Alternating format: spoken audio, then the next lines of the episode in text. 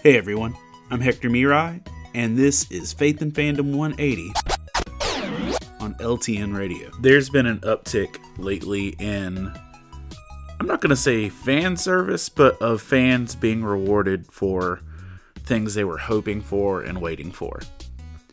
Like, uh, with Spider Man No Way Home, there were people that from the minute we saw in the trailer that Spider Man was in legal trouble, there are people saying, oh, it would be really dope if Daredevil was his lawyer.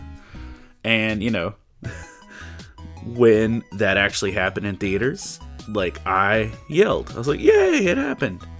Same thing with, you know, Tobey and Andrew showing up. The first time Andrew popped through that portal, people like freaked out and screamed, like, yay, it happened. We were waiting on this.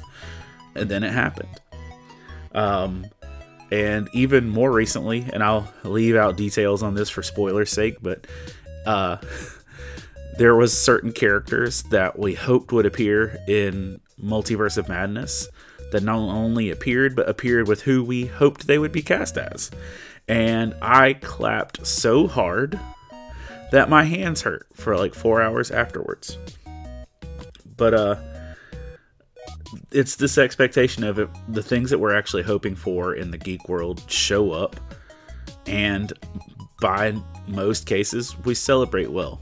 And that's one of the things that just reminds me of in scripture in John 129 how before that John had been preparing the way for Jesus had been prepping people to be ready to receive him and then when Jesus showed up and John 129 says the next day he saw Jesus coming toward him and said, Behold the Lamb of God who takes away the sin of the world.